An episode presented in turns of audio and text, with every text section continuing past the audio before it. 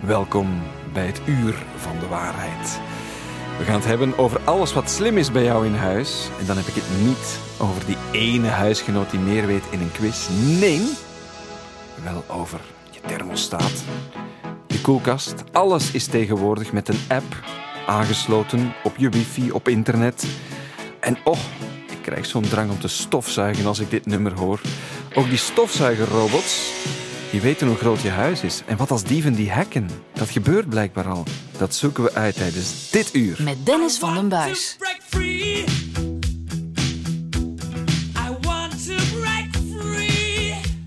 En bovendien willen we graag elkaar bespioneren. Dat is onderzocht hoe graag we onze poetsvrouw in de gaten willen houden met slimme toestellen in huis, onze kinderen volgen en onze partner. We gaan erover spreken met iemand die er alles over weet. Julie de Rijmaker van de Universiteit van Gent, die doet daar onderzoek naar, ook betrokken bij IMEC. Een heel goedemorgen, welkom. Goedemorgen. Ik heb al een aantal dingen opgenoemd, hè, maar wat hebben jullie onderzocht? Wat bestaat er eigenlijk zoal van slimme technologie tegenwoordig? Wel, wij zijn eigenlijk, hebben we ingezoomd op tien specifieke toestellen. Langs de ene kant toestellen voor energie, zoals dat je al had gezegd, van die slimme thermostaat, slimme verlichting. Langs de andere kant uh, de robotstofzuiger, dat gaat dan meer over het huishouden. Maar ook uh, een smart speaker, dus een slimme luidspreker, mm -hmm. waar dat we commando's aan kunnen geven. En dan uh, een hele race toestellen die dan meer inzetten op veiligheid. Dus camera's, een slimme deurbel, slim deurslot. Wat is een slimme deurbel? Een slimme deurbel heeft eigenlijk gewoon een, een camera in de deurbel, waardoor dat we weten wie dat er voor de deur staat en dat mensen het ook van op hun smartphone bijvoorbeeld kunnen zien mm -hmm. wie dat er voor de deur staat. Ja, is dat eigenlijk allemaal doorgebroken? Hoeveel van, van de bevraagden hebben zulke dingen in huis? Uh, we hebben gezien binnen onze steekproef dat er 53% van de mensen al één of meerdere smart home toestellen hebben. We zien ook vaak dat mensen die er één hebben, vaak ook twee of drie uh, toestellen in huis hebben. Dus het is zeker wel doorgebroken, maar het hangt natuurlijk ook af van welke toestellen. Die smart speaker, die robotstofzuiger zijn heel erg populair. Een slim deurslot bijvoorbeeld helemaal niet. Nee, dat uh, is nog een beetje in de marge, maar het is wel al maar tegenwoordiger aan het worden. Of alle fabrikanten bieden wel iets aan dat Klopt. aangesloten kan worden op het internet. Um, wat zeer interessant is, je hebt ook bestudeerd hoe ouders dat willen inzetten, bijvoorbeeld om hun kinderen te monitoren. Waar moeten we dan aan denken? Goh, wij hebben dan vooral bekeken die toestellen met een camera. Dus die slimme camera, maar ook, zoals ik daarnet zei, die slimme deurbel, aangezien die ook een camera heeft. Ja, een slimme een beveiligingscamera kun je natuurlijk gebruiken om inbrekers af te schrikken, maar kan je ook uh, gebruiken om te kijken of uw kind is thuisgekomen, of dat uw partner thuis is, of dat uw pakketjes geleverd zijn. Er zijn heel veel manieren om dat eigenlijk te gaan gebruiken in praktijk. Ja, om wie er in je huis bezig is of actief is, of je huisgenoten... Inderdaad in de gaten te houden. Wat zegt jouw onderzoek? Is staat de Vlaming daarvoor open of zijn we daarmee bezig? Um, ja, we hebben gekeken naar de aanvaardbaarheid, hoe aanvaardbaar het zou zijn om die technologie te gaan gebruiken. En dan zien we wel een groot verschil. Nu, alles hangt natuurlijk af van het specifieke scenario. Maar we hebben gezien dat het voor ja, de mensen veel aanvaardbaarder is om derden in toog te houden. Dus denk dan bijvoorbeeld aan een babysit. Mm-hmm. Uh, eerder dan dat het over de algemene lijn aanvaardbaar is om uw kinderen te gaan bekijken, te surveilleren. Of huishoudhulpen bijvoorbeeld? Ja, een huishoudhulp valt ook inderdaad onder die categorie van derde. Dat we dan toch meer mensen dat aanvaardbaar vinden. En wat is meer mensen? Heb je daar cijfers over? Ja, als we dat, maar het hangt natuurlijk van het specifieke scenario af. Maar als wij gemiddeld gaan kijken, zou 58 procent het aanvaardbaar vinden om derde te gaan bekijken, okay. te gaan surveilleren. En dat is veel meer dan dat het voor kinderen is. Maar op zijn beurt uh, vinden we het veel aanvaardbaarder om kinderen te gaan surveilleren dan dat we het voor partners zouden vinden. Hoeveel mensen willen hun kinderen wel op die manier in de gaten houden en hoeveel hun partner? 42 procent ziet daar wel iets in of zou dat aanvaardbaar vinden. Maar dat zijn, ja, dat zijn gemiddeldes over heel veel verschillende scenario's mm-hmm. natuurlijk. En dan maar 12 procent uh, als we het hebben over partners. Maar nu ook niet... Heel weinig natuurlijk. Nee, hè? nee, dus onze partner, dat, die willen we minder in de gaten houden. Dat is minder aanvaardbaar, alleszins. Min, ja, misschien omdat die dan ons ook in de gaten kan houden. dat heb je met de huishoudhulp niet. Um, ja, waarom onderzoek je dit? Waarom wil je dit weten? Goh, ik denk omwille van twee dingen dat we wel zien. Langs de ene kant natuurlijk wat dat, dat um, van impact heeft op die mensen die natuurlijk bekeken worden of gesurveilleerd worden. Wat betekent dat voor de privacy van kinderen? Hoe gaan ze daar ook mee om? Wat is het vandaag voor een kind om op te groeien in zo'n slimme omgeving? Daar willen wij graag nog verder onderzoek naar doen, omdat we dat wel belangrijk vinden. Maar langs de andere kant zien we ook dat ouders um, het wel ook vaak doen vanuit een goede intentie. Dat ze een goede ouder willen zijn. En willen we op die manier ook kijken, ja, wat betekent het ook vandaag om een ouder te zijn. Want langs de ene kant vinden we dat allemaal heel raar dat dat gebeurt, maar langs de andere kant um, zien we het misschien ook wel als een manier om goed voor onze kinderen te willen zorgen, als misschien een manier van hedendaags ouderschap. En dat is toch ook wel... van veiligheid en controle. Ja, maar, ja. Maar er is toch wel die schaduwkant, zoals je zegt. Voilà. Van, is, is de, der, de derde of het kind of de partner daarvan op de hoogte? Is die het daarmee eens? Um, dat zijn toch belangrijke vragen daar rond? Voilà, inderdaad. Dus of onze bedoeling met dit onderzoek was eerst om te gaan kijken, ja, gebeurt dit al of hebben mensen die intentie? Want dat zien we ook wel, dat die intentie er wel voor mensen zou zijn, zelfs mensen die het nog niet in huis hebben, mm -hmm.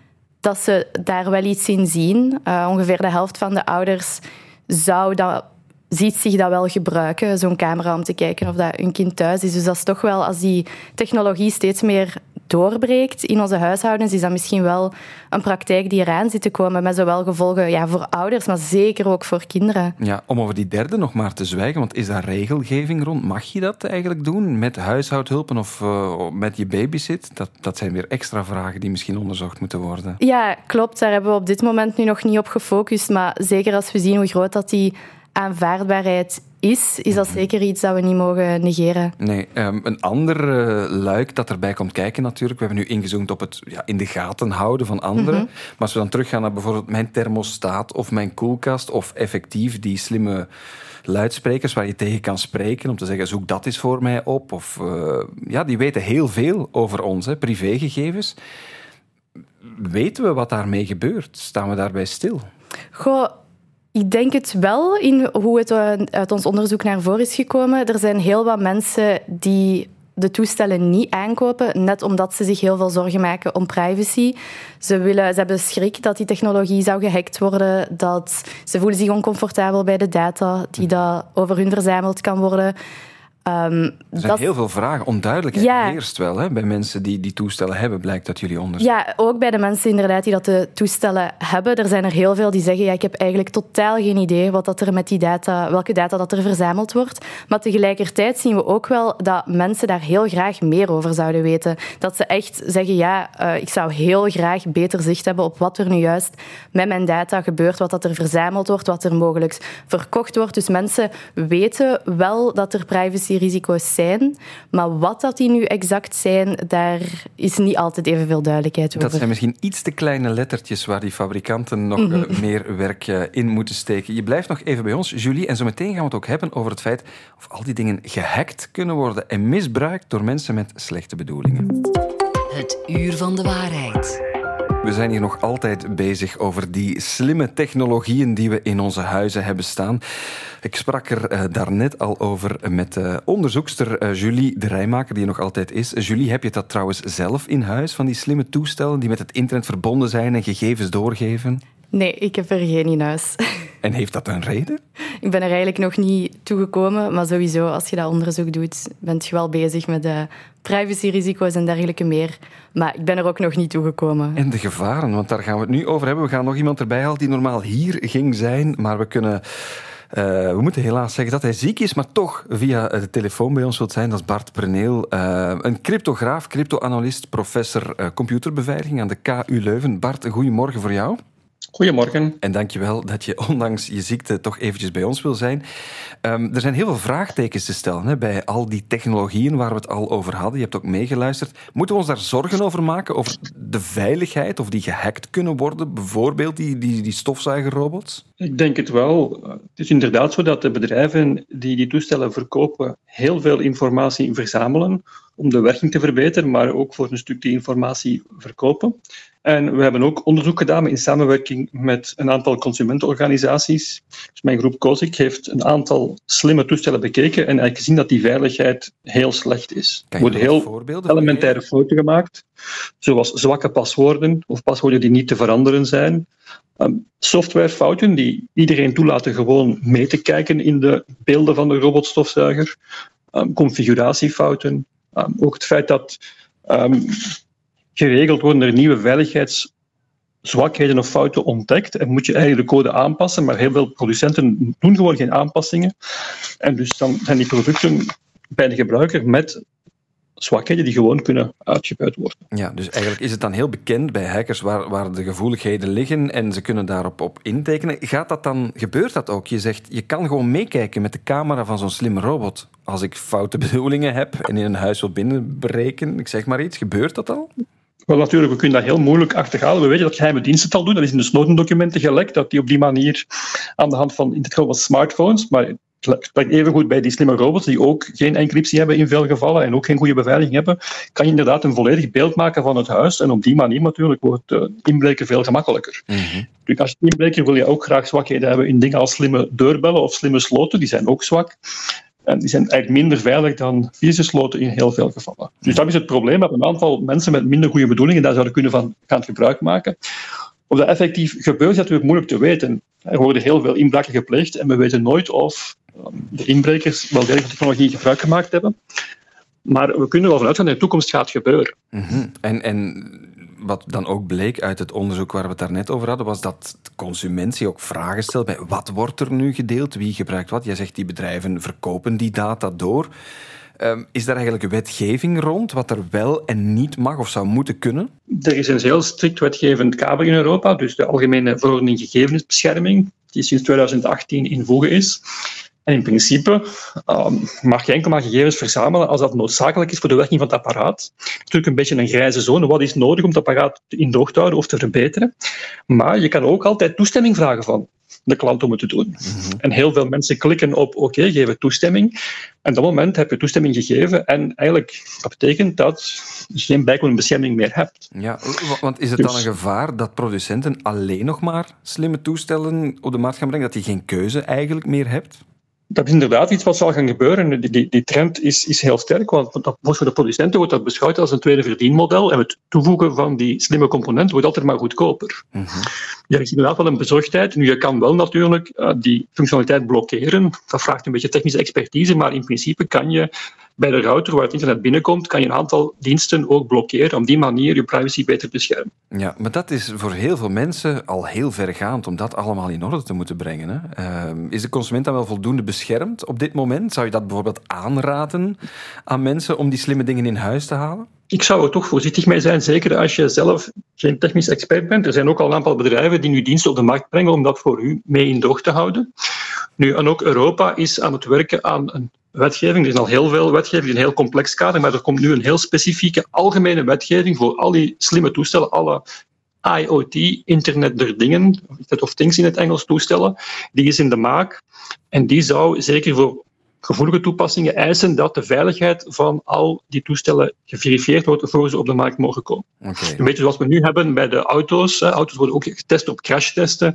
Er moeten veiligheidsgordels aanwezig zijn enzovoort. Dus iets gelijkaardigs gaat men proberen te doen voor die slimme markt. Nu, dat zal nog een aantal jaren duren um, eer die wetten erdoor zijn. En dan natuurlijk is het een heel complex ecosysteem. Er zijn maar een paar, paar duizend modellen van auto's, maar er zijn honderdduizenden slimme systemen die worden voortdurend aangepast. Er komen voortdurend nieuwe modellen op de markt. Om daar orde in te houden zal heel moeilijk worden. Ja, en er zijn toch wel heel veel vraagtekens bij te stellen. Uh, de praktijk loopt een beetje achter, of, of de wetgeving loopt achter op de praktijk of de beveiliging. Dan toch een goede raad om uh, omzichtig om te springen met die technologie. Ook al zijn we, Julie, bereid om daar toch wel anderen mee in de gaten te houden, ontdek ik ook. Um, zeer mooi complementair onderzoek van jullie allebei misschien. Julie de Rijmaker, PhD aan uh, de UGent en bij IMEC. En Bart Perneel van de KU Leuven. Hartelijk dank allebei om bij ons te zijn. Het uur van de waarheid. Begin deze week was er een heel opmerkelijk verhaal. Een uh, jonge Antwerpse politica die werd plots geconfronteerd met een vals profiel, foto's van zichzelf die wel echt waren, op het platform OnlyFans. Alexandra Darchambault heet ze en dit vertelde ze.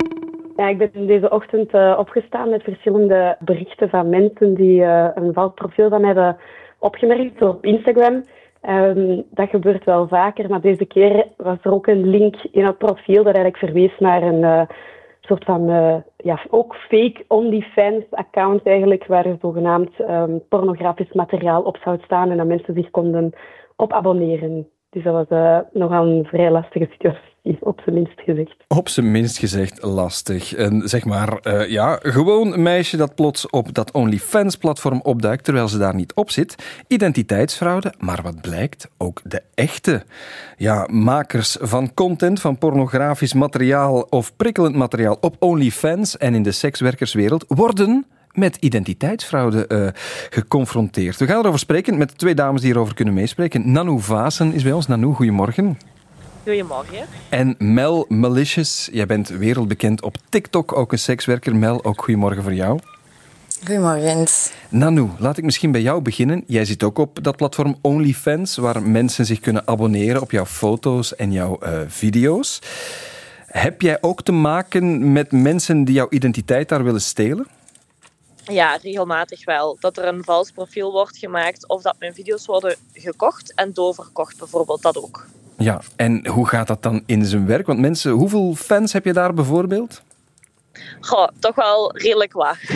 Mag nog altijd meer, dat is leuk, maar genoeg. Ja, we spreken over duizenden mensen hè, die zich geabonneerd hebben op jou.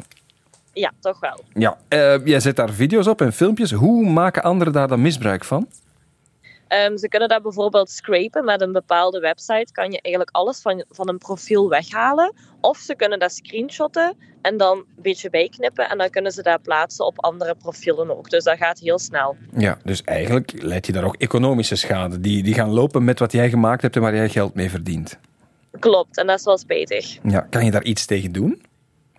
Ja, je kan dat aanvechten door te reporten bijvoorbeeld. Um, en dan gaan ze dat nakijken en dan kunnen ze dat verwijderen. Maar dan is de schade al gebaat natuurlijk. Mm -hmm. Ja, kan je dat inschatten hoe vaak dat gebeurt? Um, nee, dat is, dat is geen tijd op te plakken, maar het gebeurt wel te vaak naar mijn goesting, dat wel. ja, je loopt inkomsten mis. Mel, ik ga het ook eens aan jou vragen. Jij bent blijkbaar gisteren nog gehackt, hè? Ja, klopt. Ik uh, stond inderdaad ook op en toen had ik berichten van mijn trouwe volgers van een account op Instagram. En die had eigenlijk um, bijna exact hetzelfde account als mij nagemaakt op Instagram. En dan eigenlijk ook naar mijn volgers berichten beginnen sturen van een of andere link open te doen. Ja, en wat sturen ze dan? Welke, welke gevolgen krijg jij ervan? Um, dat ik mee zou doen met een kledingwedstrijd of zoiets. En dat ze op mij moeten stemmen. Nu natuurlijk, ja, mijn volgers die willen mij helpen. Dus die gaan er dan natuurlijk op klikken, maar dat is niet fijn. Hè? Mm -hmm. Nee, welke schade ondervind jij daar, daarvan in jouw werk? Ja, gewoon um, dat mensen... Allee, ik probeer betrouwbaar over te komen en betrouwbaar te werken. Dat is een beetje een, een, een, ja, een deuk in mijn imago, zal ik maar zeggen. Als mensen fake dingen beginnen rond te sturen... Um, en dat is voor die, die mensen ook niet leuk natuurlijk. Mm -hmm. Je bent ook een escorte. Krijg je dan soms ja, mogelijke klanten die met die valse accounts afspraken maken van jou? Um, gelukkig dat nog niet. Nu, er zijn wel mensen die inderdaad ook op Red Lights adverteren onder de naam Malicious of mijn teksten beginnen kopiëren. Dat heb ik wel al voor gehad. Maar gelukkig, um, ja, mensen herkennen mijn stem natuurlijk ook. Um, dus ja, mm -hmm. ik probeer daarop inderdaad tegen de mensen te zeggen van ja, je moet mij telefonisch contacteren, dan bent u zeker dat ik het ben. Ja, gebeurt dat vaker dat je een vals profiel ziet opduiken van, van jezelf, zoals nu gisteren gebeurd is? Ja, meer en meer wel. Uh, nu in het begin, als mijn TikTok-account zo ontploft was, was dat ook wel een tijd. En dan was dat weer een tijd rustig. En nu is het precies zo weer, uh, weer bezig. Ja, -hmm. ja uh, weet jij wie erachter zit? Nee, geen idee. Nee, Nanou. alleszins. ja, Nanou, weet jij hoe dat bij jou zit? Wie dat allemaal doet? Uh, nee, je hebt altijd wel een vermoeden natuurlijk als je met iemand een beetje in de clinch ligt of zo, maar je weet het nooit zeker natuurlijk. Mm -hmm. kan, wordt dat onderzocht bijvoorbeeld? Kan je daar aangifte van doen? Of wat, wat gebeurt er nadien als je dat meldt? Ja, je kan er wel aangifte van doen, maar ik denk niet dat Instagram uh, gegevens gaat uitwisselen, tenzij je er misschien een rechtszaak van maakt, maar dan ben je natuurlijk alweer uh, een hele stap verder aan het gaan. Hè? -hmm. Ja, Mel, je bent zelfs van OnlyFans uh, verdwenen om die reden, hè? omdat je het beu was dat, dat al die foto's er gewoon afgehaald werden. Ja, klopt. Weet je, ik, ik, had, ik deed OnlyFans en ik geef inderdaad toestemming als mensen betalen dat ze op mijn platform mogen. Maar ze halen daar dan die foto's af en beginnen dan zo een, een Reddit-account uh, voor gratis content te spronkelen of weet ik veel verder te verkopen of op pornosites te zetten. Ja, dat is natuurlijk niet de bedoeling daarvan. Dus ik ben daar gewoon mee gestopt om die daar terug af te laten halen. Bijvoorbeeld van die pornosite. Ja, je moet daarvoor naar die website zelf mailen tegen dat dat daar af is. En internet is ook zoiets. Eens dat erop staat, staat erop. Hè. -hmm. Ja, want die OnlyFans OnlyFans, dat zit achter een, een betaalmuur, zeg maar. Dat is beveiligd. Um, langs de andere kant, ja, jullie lichaam is ook jullie product of jullie etalage. Mag je daar niet van uitgaan dat zo'n dingen misschien ja, heel lang een eigen leven gaan leiden, Nanou? Ja, dat is wel de kans natuurlijk. Hoe dat ik dat oplos is bijvoorbeeld, ik post bijna niks extreem naakt op mijn tijdlijn. En als ze dat meer willen zien, moeten ze wat extra betalen. Waardoor dat de mensen die bijvoorbeeld daar misbruik van willen maken, dat al minder snel gaan doen, want dan zijn ze al veel geld kwijt. Ja, ja, een soort bescherming. Uh, tot slot, dames, hoe weten we dat we de echte Mel en de echte Nanou volgen en jullie echte content vinden? Oh, we kunnen misschien ons Instagram zeggen. Bij mij is dat Is Your Blonde Star. En dat is mijn één of wat enigste Instagram. En in mijn biografie zet ik al mijn andere Instagrams. Voor de rest heb ik geen enkele andere. Oké, en Mel bij jou? Um, op melmelmalicious, maar niet melmelmalicious punt laagstreepje, want dat is fake. Oké, dus geen rare leestekens uh, erbij. Bij deze is iedereen zaterdagochtend bij de ontbijttafel of bij de koffie ook bijgepraat. Mel Malicious en Nanou Vaze, dames, dank jullie wel en succes met het uh, creëren van content vanuit jullie eigen echte identiteit. Dank je wel. Het uur van de waarheid. De checkers. Het is weer zover. De rubriek waarin het verdikt valt over heel wat populaire verhalen op het internet. Zijn ze echt of niet? Of beweringen door mensen? Doorstaan ze de controle van onze factcheckers? Eén man dus kent het antwoord. Onze factchecking-chef Luc van Bakel. Luc, goedemorgen. Hele goedemorgen, Dennis. Ik herinner me dat er rond nieuwjaar nieuwsberichten naar buiten kwamen over geweld tegen hulpdiensten, op oudjaarsavond onder meer. En op Facebook gaat er nu opnieuw een video rond van een ziekenwagen die belaagd wordt door jongeren. Ja, wat je ziet is dat een aantal half gemaskerde mensen stenen en allerlei projectielen gooien in een openstaande ziekenwagen waarin dan een agent zich achter de zetels moet verschuilen. De video is duizenden keren gedeeld en veel mensen eh, die nemen aan dat die beelden van bij ons zijn. Maar wat weten we daar eigenlijk over, uh, over die video? Want er staat geen of nauwelijks iets van tekst bij. Uh, en wat we ervan weten, dat horen we van Karin Eekhout, journalist bij KNAK. Dus die video is gedeeld door een Vlaamse man die daar niet expliciet bij zegt dat het in België zou gebeurd zijn of wie de daders zouden zijn. Hij schrijft alleen erbij vuil uitschot. We zien heel veel mensen die heel lelijke commentaren schrijven. Gelukkig zijn er ook Facebook-gebruikers die wel uh, zijn gaan checken of die beelden echt zijn. En die mensen hebben achterhaald dat die is gemaakt in 2019 in Hongkong. Maar die video is compleet uit zijn context gehaald. Want dit is absoluut niet gebeurd in België tijdens Oudejaarsnacht 2023. Beelden dus uit Hongkong 2019. Zijn die van bij ons? Nee, en blijkbaar worden ze nu voornamelijk gedeeld om boze en racistische reacties uit te lokken. Heel betreurenswaardig dus. Hè. We gaan naar een heel ander onderwerp. Onze lonen, de portemonnee. Want volgens een uitspraak van VOCA, Vlaams Netwerk van Ondernemingen, zouden die lonen vorig jaar in Europa nergens zo hard gestegen zijn als in België. Het gaat om een uh, reactie van de topman van VOCA, Hans Maartens, bij VRT. Een uitspraak die uh, hij eind vorig jaar al deed in het kader van het loonoverleg over de loonnorm tussen de werkgevers en de werknemers. Dat is een tweejaarlijks overleg waarin wordt onderhandeld of er ruimte is voor loonstijgingen. En die uitspraak stond ook te lezen op de website van VOCA. En het zou natuurlijk tof zijn om te horen dat onze lonen inderdaad het meeste zouden zijn gestegen in heel Europa. Maar klopt het eigenlijk ook? Dat onderzocht Kathleen van de Poel van Factcheck Vlaanderen. De conclusie is dat die stelling niet klopt, dat dat te sterk is uitgedrukt. Om dat te onderzoeken ben ik gaan kijken naar data van de Europese Commissie. Ik heb gekeken wat dat de procentuele toename van de lonen van werknemers is.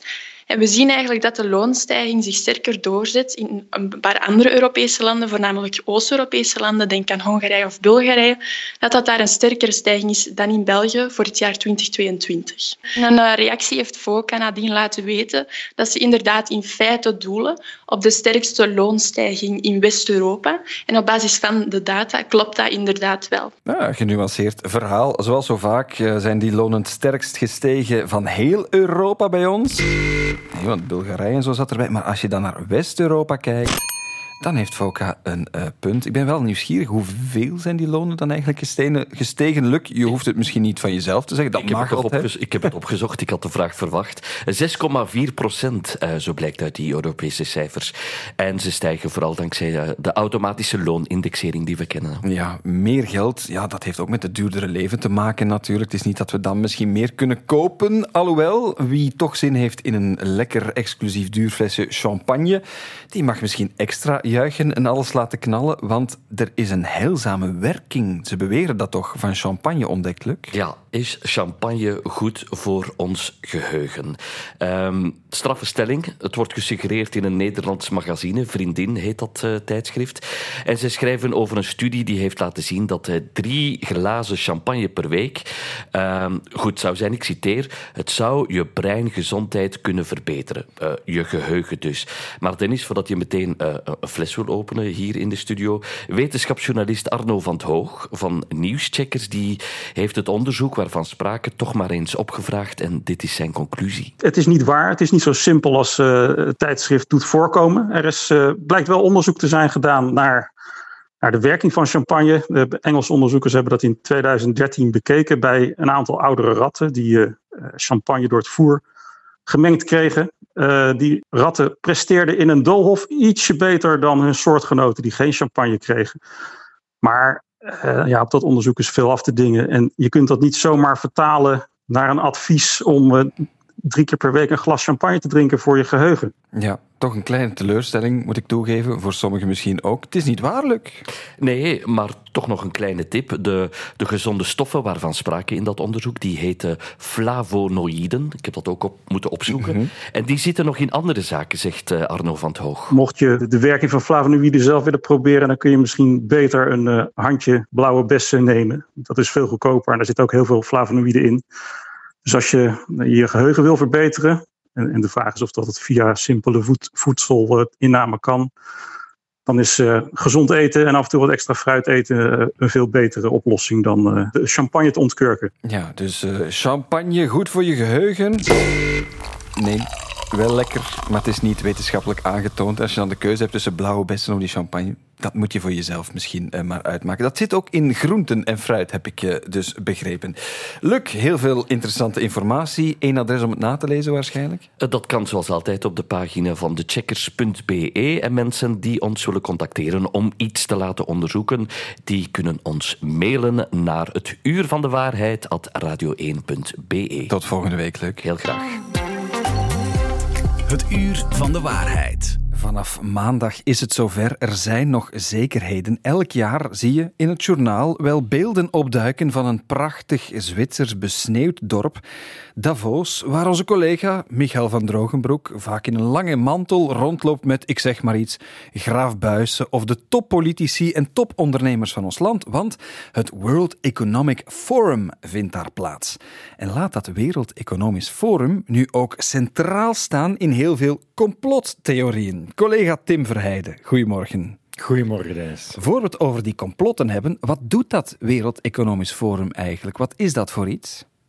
Wel, het, econom, het Wereld Economisch Forum is een organisatie die een conferentie organiseert, zoals je zelf zegt, in het Zwitserse Davos, waar heel veel wereldleiders, economische leiders, invloedrijke figuren komen daar een aantal dagen samen en gaan dan vergaderen over thema's, netwerken enzovoort. En dat gebeurt een keer per jaar, vliegen ze allemaal in. En dit is eigenlijk een gigantisch groot netwerkevent met heel veel bekende mensen met heel veel invloed. Ja, het staat ook centraal sinds een aantal jaren in complottheorie. Of het nu gaat om de gestolen verkiezingen in Brazilië, vorige week was dat dan nog, uh, of het gaat over de koraalriffen die aan het verdwijnen zijn in Australië.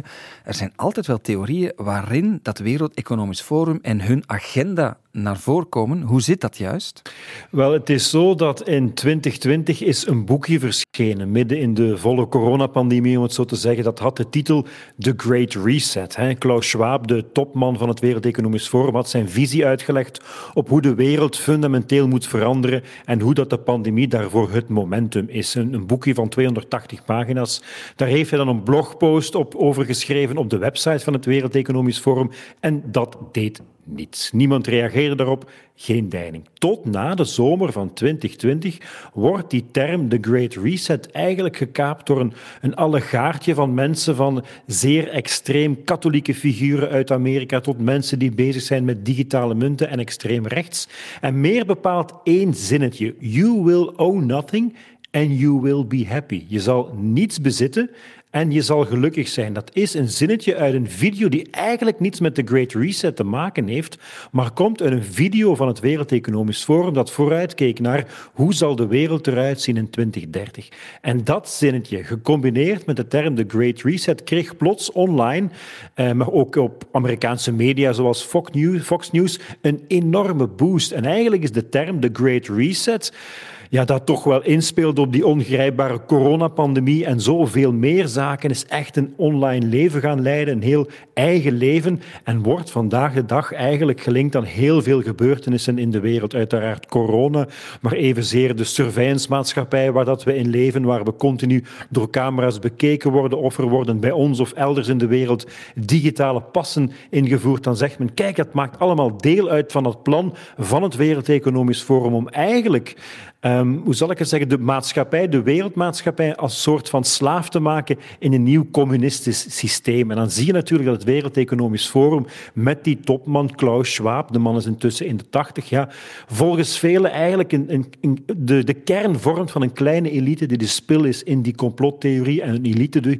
die dus ons allemaal eigenlijk wil onderwerpen aan de nieuwe vorm van een nieuwe maatschappij. De nieuwe wereldorde wordt daar ja, dan eigenlijk in de breinen van politici en bedrijfsleiders ingeplant. Dat gaat gevolgen hebben voor ons. Dat zegt die complottheorie. Is daar iets van aan? Is daar iets van aan? Kijk, van een complottheorie dat er een kleine elite is die ons wil domineren en daarvoor allerlei complotten hanteert, daar kan je eigenlijk van uitgaan dat daar niets aan de hand is. Maar er is natuurlijk wel dat beeld in Davos, elk jaar opnieuw, zie je die invloedrijke figuren binnenvliegen, invliegen met hun privévliegtuigen. Daar worden allerlei vergaderingen georganiseerd, netwerken, je ziet foto's van mensen die dingen tegen elkaar aan het zeggen zijn. En we leven nu eenmaal in een tijd dat mensen zich daar toch vragen bij gaan stellen. Wat doet die elite daar? Um, Rutger Bregman in der tijd, de Nederlandse historicus in 2019, die daar zat in een paneldebat en zei van kijk, ik moet er nu komen praten, maar hier is de plek waar eigenlijk de kern van de zaak wordt ontweken. Men heeft het hier over gelijkheid, over transparantie, maar kijk eens rond, al die invloedrijke figuren die hier zitten, niemand heeft het over belastingontduiking of ontwijking bijvoorbeeld. En dat heeft wereldwijd toch wel heel veel reactie uitgelokt. Mhm. Dus er is wel kritiek. Ook op het groene gehalte, hè? want het vaak gaat het het redden van het klimaat, de toekomst van onze planeet, maar ze vliegen daar allemaal ja, één per één met hun privéjet naartoe. Dus die, daar kan je dan wel bedenkingen bij hebben. Hè? Ja. Is al gekomen. Intussen zijn er ook in heel Europa ook politieke partijen die zeggen dat Wereld Economisch Forum als we daar als land bij betrokken zijn, dat is geen goede zaak. We hebben contact opgenomen met Vlaams Belang, enige partij in ons land die daar bedenkingen bij heeft. Met Europarlementslid uh, Tom van den Driessen hebben we gesproken. Die heeft daar in de Europese Senakels ook al vragen over gesteld. En dit is zijn kritiek op dat Wereld Economisch Forum. Het doet mij een klein beetje denken aan het uh, Hof van Louis XIV waar ook de hele maatschappelijke elite uh, moest present tekenen. Ik begrijp niet goed waarom de Kro daar naartoe gaat, en Jan Bon trouwens ook. Uh, ik denk dat het verstandig is, moest de Vlaamse regering zijn subsidie aan het Wereld Economisch Forum stopzetten. En dat is een agenda die over globalisme gaat, en dat is volgens mij in het belang van een kleine globalistische elite. En wij zijn nationalisten en democraten, dus wij verdedigen onze mensen tegen deze globalistische elite. Ja, het Vlaams Belang benadrukt dat ze niet meegaan in die complottheorie van de Great Reset, maar wat uh, Van den Driessen zegt, bijvoorbeeld over de subsidies aan het Wereld Economisch Forum, dat kan je ook controleren. Dat staat op de website van Vlaanderen. Het is wel van 2018, maar daarin staat dat Vlaanderen elk jaar 60.000 Zwitserse frank overmaakt aan het Wereld Economisch Forum voor dat lidmaatschap. Wat moeten we maken van die kritiek van partijen zoals Vlaams Belang op dat WEF? Ja, die kritiek speelt natuurlijk in op ook het politieke verhaal dat Vlaams Belang vertelt over eh, de elite die alles boven de mensen of de hoofden van de mensen gaat, eh, gaat beslissen. Dat past enerzijds daarin. Anderzijds wordt die kritiek wel breder gedeeld aan het Vlaams Belang. En kan je inderdaad je afvragen, is dit nu niet het moment voor het Wereld Economisch Forum bijvoorbeeld om veel transparanter te zijn over ja, hoe worden zij gefinancierd, wie heeft er allemaal mee te maken, welke beslissingen worden daar genomen, hoe, welke invloed heeft dat allemaal op onze politiek, op de wereldpolitiek enzovoort. Mhm. Dat wil natuurlijk ook niet zeggen dat alles wat daar beslist wordt, dat dat nergens naartoe gaat of dat dat ja, nergens eindigt of niet relevant is. Je hoort vaak ook zeggen van kijk, als wij allemaal elkaar moeten spreken als wereldleiders, als politieke figuren, dan duurt dat maanden voordat we elkaar zien. Daar zie je heel veel mensen op enkele dagen tijd. Daar valt natuurlijk ook wel wat voor te zeggen natuurlijk. Maar die kritiek die groeit en het overstijgt inderdaad het complotdenken. Je hebt, het speelt heel goed in op het gevoel dat heel veel mensen hebben dat er de dag van vandaag een,